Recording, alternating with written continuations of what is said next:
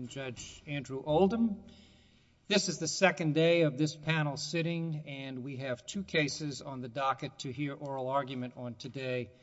Uh, first of all, I wish to advise counsel that we, you should assume that we have read all of the briefing in connection with these cases, and we're familiar with the arguments you've made in the brief, as well as some of the key cases that you've cited in support of those arguments.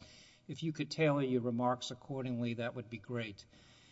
Uh, you are also familiar, I'm sure, with our lighting system at the podium. Uh, the green light will be on from the time you begin. The yellow light will be on when you have two minutes remaining. When the red light goes on, we ask that you complete your, the sentence that you're, that you're in and uh, conclude your remarks. Okay, we'll go ahead and get started. The first case is number twenty-two dash two oh four seven nine, Port of Houston Authority of Harris County, Texas versus Louis Dreyfus Company, Houston Export Elevator, L L C. And Miz Moskowitz, if you'd like to begin, you may approach the podium. Thank you, Your Honor. May it please the Court, again, Lauren Moskowitz for Louis Dreyfus Company. Um, I will hopefully be able to refer to that as L D C uh, to save some words. This, this case, Your Honors, is about due process. The errors that we raised that the trial court made deprived L D C, the defendant, of a fair trial. That is what happened here on a number of issues. We raised a, a fair number of issues, and I appreciate that Your Honors are familiar with the issues. I would like to touch on first, briefly, the lease interpretation issue, because that did really pervade the entirety of the proceeding and infected every evidentiary ruling all the way to the jury instructions. And what happened there was the court, the trial court, failed to follow Texas law in interpreting that contract. We don't disagree on what the standard is for review of interpretation of contracts. It is, you have to read the contract as a whole, you have to give meaning to the words on the page, you have to interpret it to give effect to the intent of the parties, and you have to be practical on trying to understand what the parties intended by that. And what we have here is an unambiguous reading. The parties do agree that it's unambiguous, but what we have is an unreasonable interpretation that the port offered and the district court adopted with very little reasoning. The de novo review that Your Honors are entitled to do here require a, a real reading of this contract and the provisions as a whole. And what that requires, when you look at the section six point oh six, not just A, not just B, not just C. These don't get read in isolation. That is exactly the opposite of what the contract law requires under Texas law. You need to look at all of those provisions and try to understand what the port is asking the court to adopt here is a reading that gave the tenant a blank, wrote a blank check to a landlord. That's not what a sophisticated tenant would do. If you look at all the other... Counsel, section six point oh six, which you just referenced, is entitled Repair, Maintenance, Improvements, and Cleanup, and it includes, as you say, A, B, and C. What specific language are you relying on to suggest that Part C uh, is intended to modify both A and B? Your Honor, the contract as a whole, there's a number of provisions that, that help us get there, but let's just start with A and B. The purpose of A and B, and I actually don't think there's a dispute here either, is to assign the who. Who has responsibility to do certain things when they need to be done? A says the tenant is required to do the repairs when they're needed in the facility. B says tenant again for the rail track. And of course you look down to F and it says the landlord does the wharf and fendering system. So there is an assignment of responsibility. But what those provisions don't answer is when do you have to do it? And you have to find the standard somewhere in the contract. It's not far from there. It's right in the next provision that says that the tenant is required to maintain the premises in a good, safe, clean, operable, and well-kept condition. So that is the standard that is supposed to apply. If it's not in that condition and it, the facility is what's at issue, the grain elevator, then the tenant has to do it. If the rail trackage is not in a good, safe, clean, well-kept condition, the tenant has to bring it back to that condition. That's all that those provisions together require. And when you look at the other provisions, starting even at six point oh three, as just one example, that specifically says the tenant cannot do certain improvements without written consent of the landlord to certain equipment unless it's part of what is ordinary routine maintenance under six point oh six A. That's the language of six point oh six, six point oh three. six point oh eight talks about going above and beyond the standards and requirements of six point oh six. Well, the port says there are no beyond. Everything's required there. What could normal wear and tear even mean to be accepted in six point oh six C if their interpretation and the court's interpretation is right?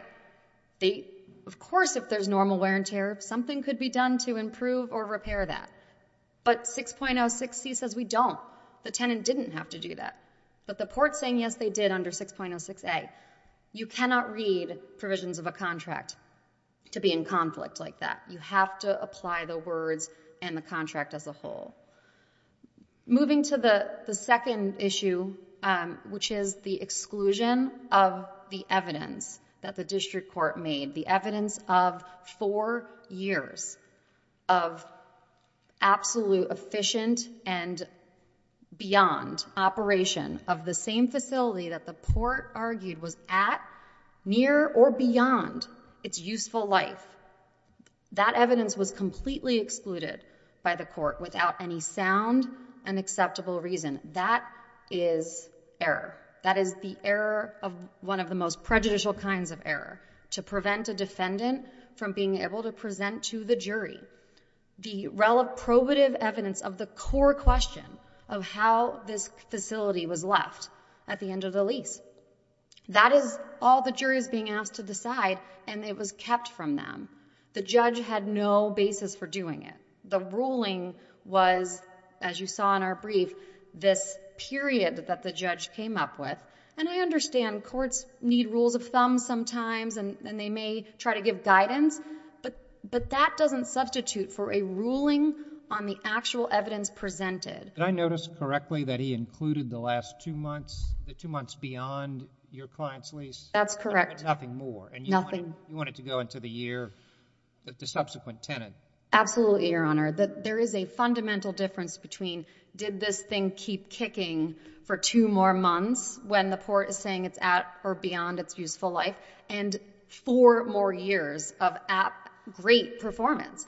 In fact, the witness who was going to testify to that was the same witness who authored some of the documents that the port was pointing the jury to, saying this stuff was broken, but he continued to run it for the next tenant for four more years at or above the levels of throughput, the how much grain you were getting, beyond what we were able to achieve during our tenancy, without having made the substantial repairs the port was saying was absolutely necessary to keep this thing operable.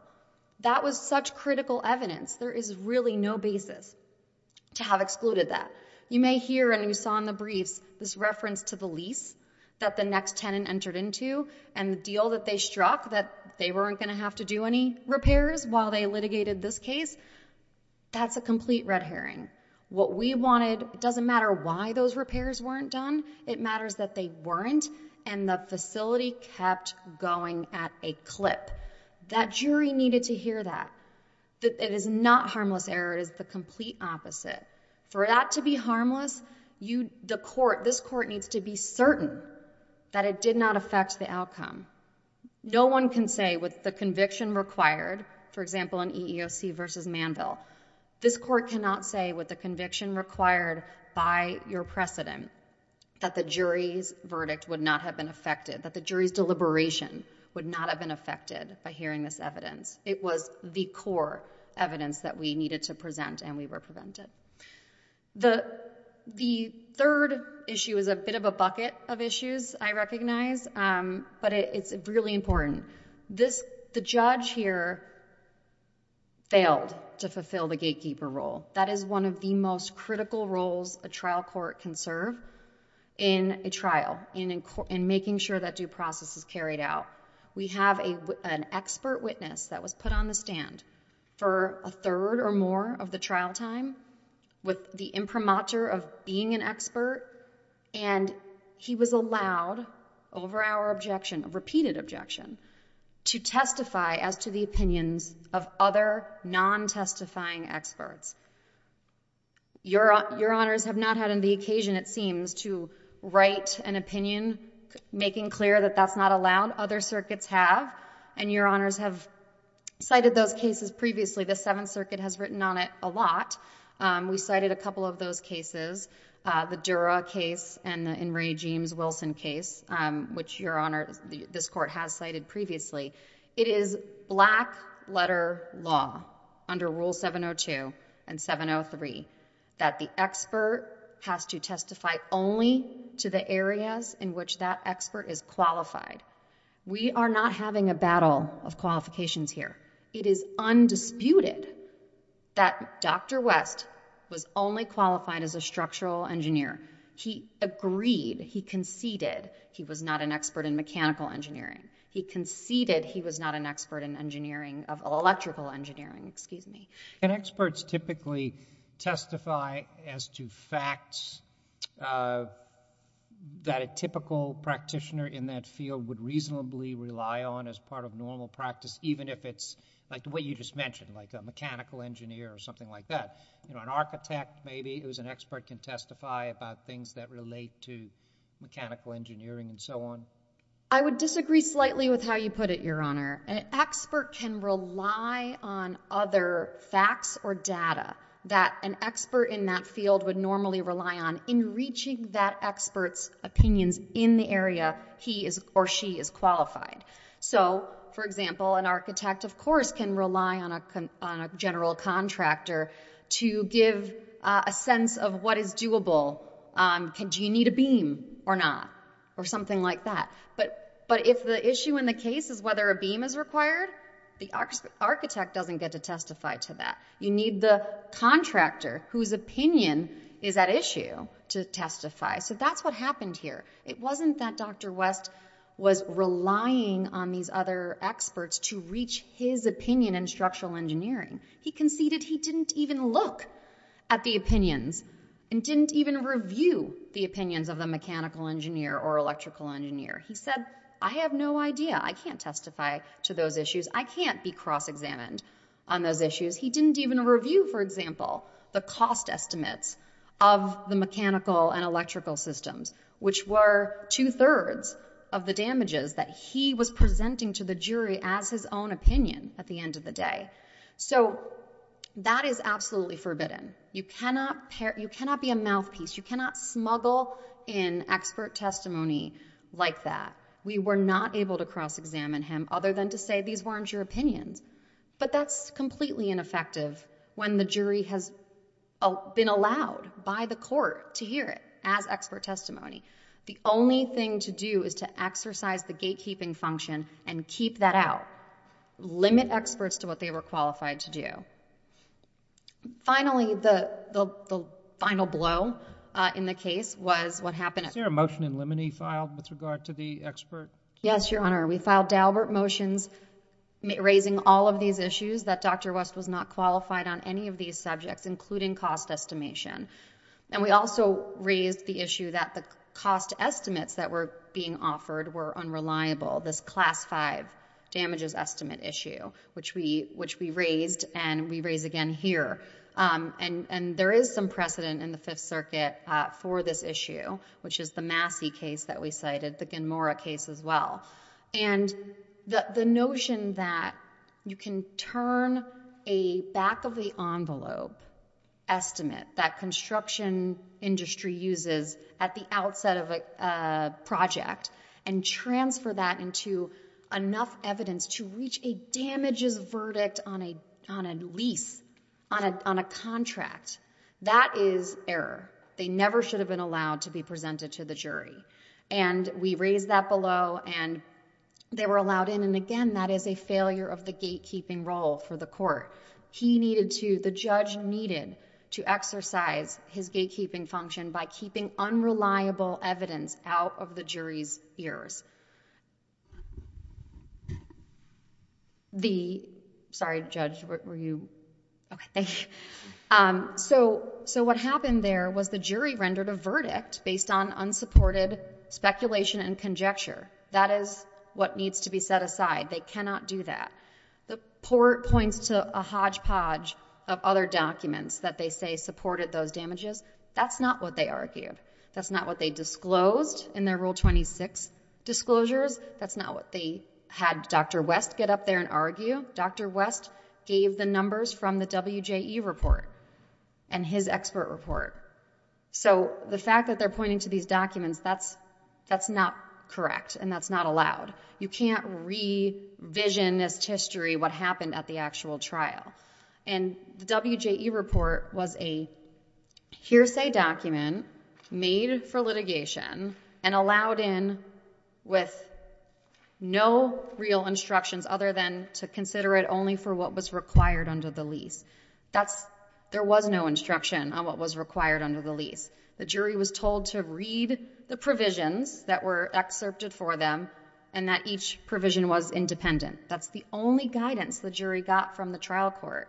They needed more. They couldn't fulfill the role that they had to fill of providing that fair due process trial. They just, they were, they couldn't do it. They weren't given the tools.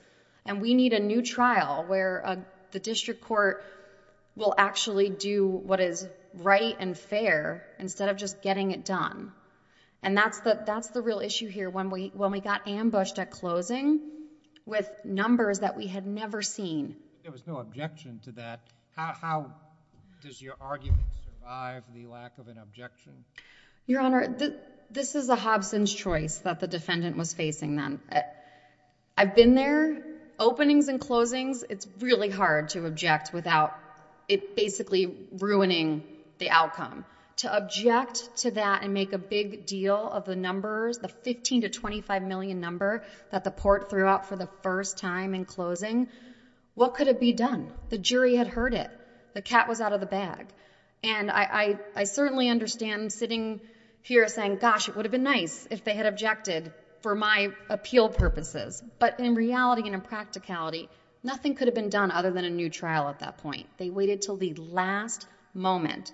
We couldn't call a witness. We couldn't ask for the continuance. None of the things that the reason you ask for an objection to cure were possible at that point. Even the district court admitted, I'm sorry. Counsel, before we conclude, I, I wanted to, we normally do jurisdiction first, but I wanted to make sure you had an opportunity to get out all your merits points. Can you address briefly for us the, the supplemental declaration that you filed um, on the L L C jurisdiction? Because as I understand our precedent, we can't entertain declarations like that at the appellate level. What we what we need is pointing to evidence in the record of the L L C citizenship. I take it from the deck, but tell me if it's an unfair inference that there isn't such evidence here. Your Honor, I think the, the issue is that the word ownership was used instead of sole membership, but that is the, the same facts were, were presented below, but I think correctly pointing out we used the wrong words, um, but but there is not a dispute that that th- those facts are true and that we were not a citizen of Texas for purposes of diversity jurisdiction, removal jurisdiction at that time. Thank you, Your Honors. Thank you. Okay, let's hear from Miz White.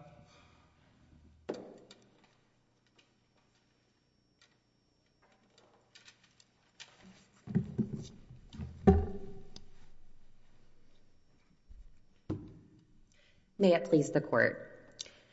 The jury verdict in this case came after a hard-fought trial where the parties vigorously lit- litigated the legal and factual issues. I disagree that there's any problem of due process here. I'll focus on some of the uh, points that um, Dreyfus's counsel made subject to questioning from the court. And I'd like to start with the lease interpretation. We are not saying that the provisions of six oh six are read in isolation. I completely agree that we have to read contracts in their entirety. The port's interpretation of this contract gives meaning to all of six oh six, including six oh eight and six oh nine. And I'd like to point out that in our brief, we explained the purpose of six oh eight and six oh nine under our interpretation of six oh six, and Dreyfus has not responded to those points. A tells the parties that Dreyfus is responsible for repairs. B is repairs to the railroad. C is about maintenance. And the court I know from reading our briefs, um, recognizes that repair and maintenance are different words, and maintenance is concerned with things like normal wear and tear. Counsel's arguing that if Dreyfus has to make all repairs, there will never be no normal wear and tear, and that's just not correct. The point is that repairs happen when something is broken. And so A is about when things are broken, C is about when they're not broken, but maintaining them in such a way that they don't break down. six oh eight is about improvements that might be made when things are not broken. So we don't think six oh six is limitless. It's not about making improvements, any limitless theoretical improvement someone can make. It's about when something is broken, you can do three things to fix it. You could repair it, replace it, or you could actually replace it with something that is an improvement. You could make it better. You don't have to, though. You could repair it. The point is that they did not do those things, and they've characterized us as applying some retroactive, theoretical, limitless standard on them, but that is not what happened, and I think that's important to clarify what the port's case was. We took a report that they obtained from their expert, River, in two thousand fifteen. And, and they've argued that that report was not meant to tell them what repairs need to be made during the lease, and they had a witness testify to that. But the document itself, and this is at record twelve five seven four, states that all of the repairs River was recommending needed to be done within three years. So it was not some twenty years into the future document. It was the three years. There would have been a little bit on the end of the lease that wouldn't have been covered. How does that, no, I'm sorry. Yes. If it's three years, I don't understand the Hussein period. Like, you've lost me from the jump, because if, if, if it's working fine for three years, then, or four years. So, Your Honor, I think that the problem with, there, there's two issues here. The problem with their argument about if it's continuing to work fine, what, what is the issue, is a distortion of what useful life meant. So at trial, when When witnesses were talking about useful life, they did not mean it, it isn't working. It's inoperable. They said things like it was prone to breakdown. Like, it has gotten to a point where it breakdowns a very, it, the breakdowns are regular. And I, I completely understand. So I'm not on the jury. Right. So and, and if the if the Hughesian period and the instruction to the jury is you get two months at the end of the lease period, and then that's the end of the Hughesian period. Like, you need to tell, I have that dispute in front of twelve juries, jury members, not me. And, and Your Honor, we did. So the, the issue is that they did put in evidence that for two months after the lease, and of course this two-month period was never told to the jury. They didn't know they were only hearing two months. What they heard from Mister Mullins on the stand was that the thing was continuing to operate. So, and that the repairs that we were complaining about had not been fixed. So the impression that Dreyfus wants, which was that this thing continued to operate perfectly, which we disagree with, but, but that's the impression that they wanted.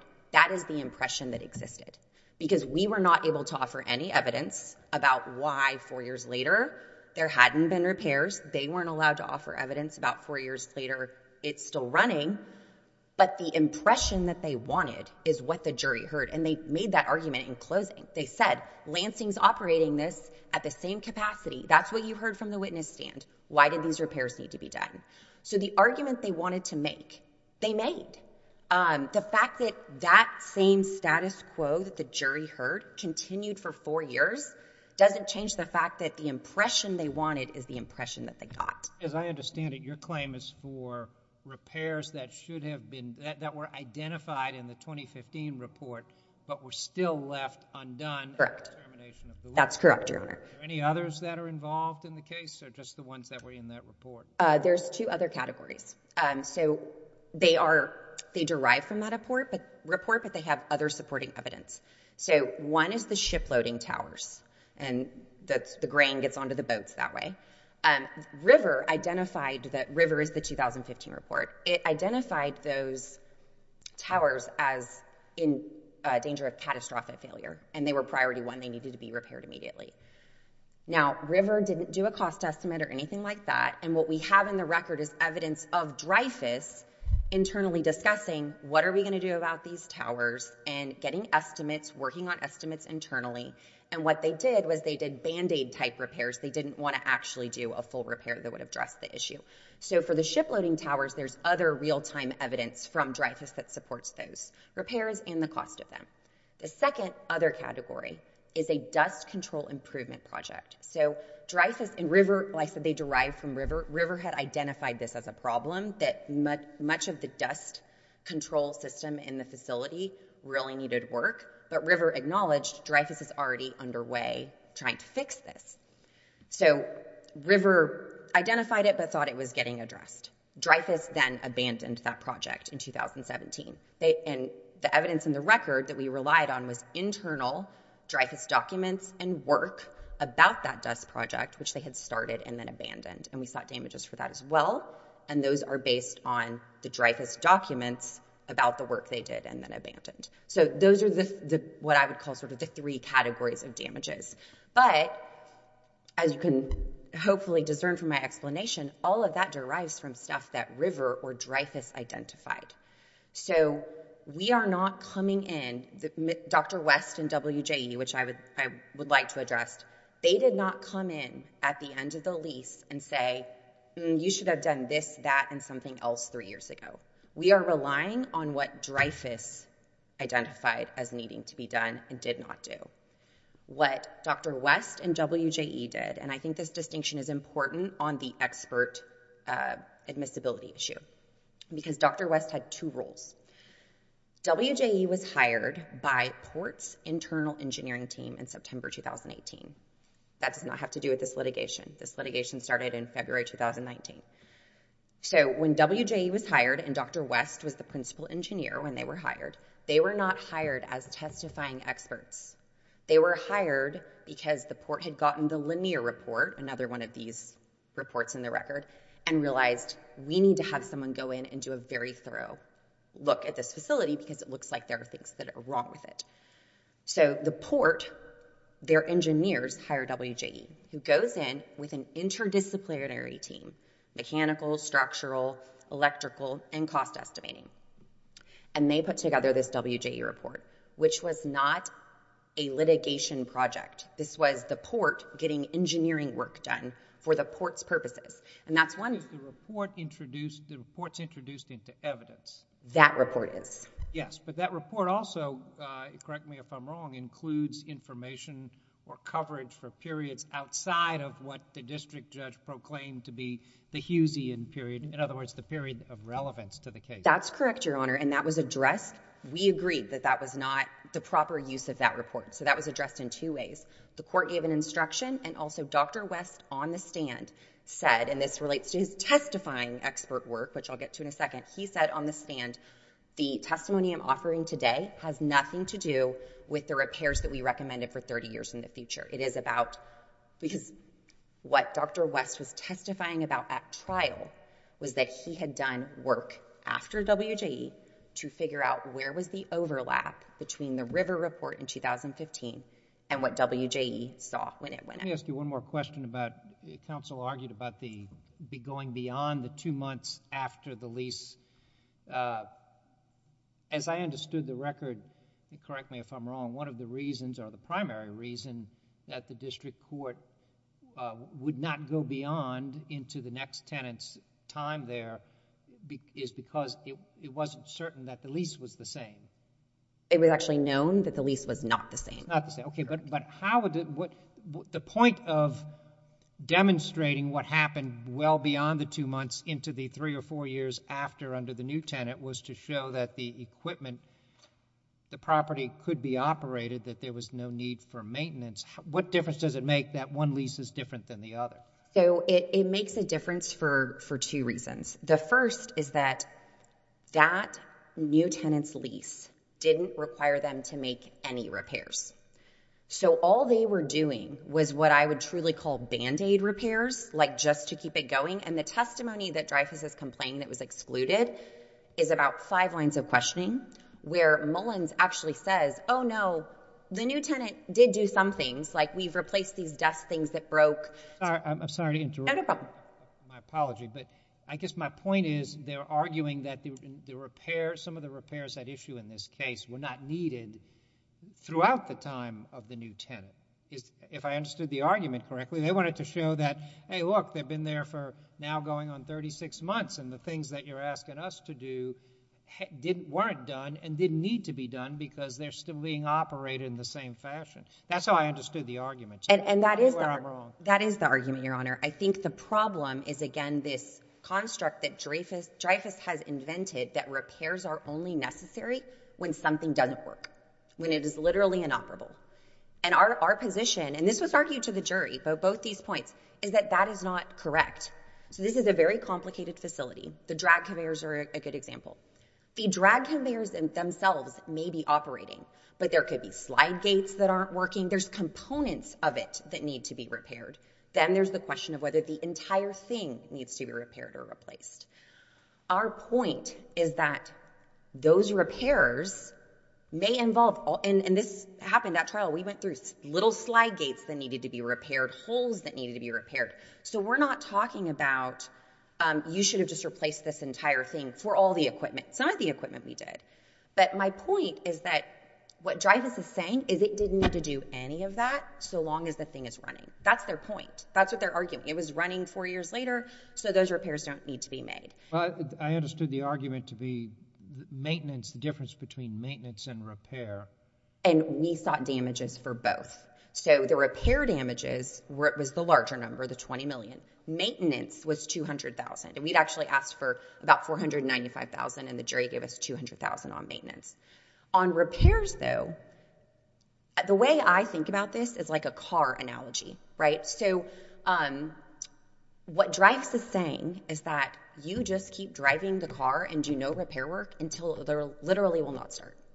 And that's not how we think about repairs, right? Uh, or a tire is a good example. They're saying, okay, your t- the tire's running low. Um, there's something wrong with the tire, but the car's continuing to drive. So why would I repair it? And that's contrary to the common sense understanding of repair. That's contrary to what the experts in the case said. So Mullins, who Dreyfus designated as an expert, and we called, said that normal repair work in a facility like this means fixing little things as they arise. You don't wait for the entire piece of equipment to fall apart. You're repairing components of it as needed, and our point is that they did not do that. So can we stick with the car analogy? Because sure. I, I saw it in your brief, and it makes sense to me. But the oil change is maintenance, right? Correct. The oil, and that's that's exactly right. Okay. And we used it for that purpose in the in the brief. Perfect. So if they're not maintaining the property, right, I understand that, you know, that you have two hundred thousand dollars in damages for that because they're not changing the oil. And obviously, if you don't change the oil in your truck, the truck will eventually stop running. So that you're, I'm totally with you. The thing I don't fully understand is how the repair obligation gets triggered periodically, right? When you're talking about this sort of like, oh, we need to keep it moving and et cetera, that strikes me as a maintenance issue, not a repair issue. Repair issues would be, well, you know, the alternator's out, right? The car won't start. So that maybe I failed to maintain the battery, fail, maybe I failed to maintain the electrical system. However, I screwed up my alternator. Now the truck won't start. That's clearly a repair. That's not maintenance, right? That's so, but I would, that's sort of a, it's a, it's an off-on dichotomous variable, right? It's I, working or it's not. It's I, I see. Or it's not. I see Your Honor's question. So if I'm understanding it correct, um, a repair, You're, you're asking a repair seems that it would only be triggered when the thing literally won't turn on. Okay, so I think I think then um, on the car analogy, I would point to a couple other components on a car, and then I would point out that this is where the analogy sort of breaks down because this equipment is so much more complex than a car. But as an example, let's say the air conditioning on your car doesn't work. Mm-hmm. So the car will turn on, and you can use it. But if you're in Louisiana or Texas in the summer, you definitely need air conditioning. So that's an example of where we would say there's repairs needed, but the thing is running, or your um, the window is stuck down, right? Like you can't get the window to roll up. Mm-hmm. Now, in a car, those are the sort of things that we think of as creature comforts, and that's why I said this is where the analogy breaks down a little bit. Um, but those are things that need to be repaired on a car, but the car is still running. Um, with this facility, like I said, we weren't taking like a huge piece of equipment and just saying the whole thing's broken. all the experts that we relied on and the way we presented the evidence was actually going in and showing particular components of the equipment that needed repair. And the, the reason I say um, useful life is about whether it's prone to breakdown is that it will turn on and it will work, but because of all the components needing repairs, it's not working reliably. And that and that's the thing. So when I'm looking at this exclusion of evidence from ten thousand seven seventy-six to ten thousand seven eighty that your friends on the other side have pointed to, the, the colloquy that I'm looking at, the way, again, I wasn't there, obviously, I'm just looking at the paper record, but what it sounds like is going on is they want to put on evidence to show, and I'm sorry, I realize you offer the analogy in the brief, I recognize that it's breaking down, so tell me if it's unfair and we need to shift off of the car thing because I, I want to be sensitive to that. But if we stick with the car for just a minute, I drove my truck for thirty-five thousand miles last year. I drove it for thirty-five thousand miles in year two and thirty-five thousand miles in year three and thirty-five thousand miles in year four and five and six and whatever. Should be probative to the jury's mind that it's working okay, right? Like in Texas, I would be driving it for like a thousand miles without air conditioning, right? And, and so you can infer from the fact that it's continuing to run thirty-five thousand miles every year that whatever was going on, maybe I didn't maintain it and it's going to break down in year seven, totally fine. Argue that to the jury, but it certainly doesn't need to be repaired. It's running at the same clip every single year, year in, year out. And it looks like on the throughput statistics that they wanted to put forward, or whatever this evidence is, I don't have the emails, I'm just looking at the transcript. That's what they wanted the jury to hear. So uh, two points in response, Your Honor. And I'll start with one I've already made, but I think it really is important here. Because of how the evidence was presented to the jury, that is what the jury heard. The, the jury didn't hear, like, this is only for two months. The jury just heard the new tenant moved in, new tenant's doing great, everything's fine. And then they heard silence from the court. So the impression is that it was continuing to run indefinitely. Fine. Um, the second point I'll make is that when we say it was running at the same efficiency, I think it's important to remember what the evidence showed at the end of the lease, which is that you had things prone to breakdown. You had, and Gibson, their expert, recognizes that there's a point where things are breaking down so much, it's no, it no longer makes sense to just let them keep breaking down. But that's what Dreyfus was doing. That's what the new tenant continues to do because it doesn't have a repair obligation. Um, but so, so this idea that it was running perfectly, well, it, if they'd gotten into the four years, you could say it's running the same, but that does not mean that Dreyfus met its repair obligation in the lease. And then the last point I'll make is that I do think this is where the car analogy just starts to break down a little bit, but not completely.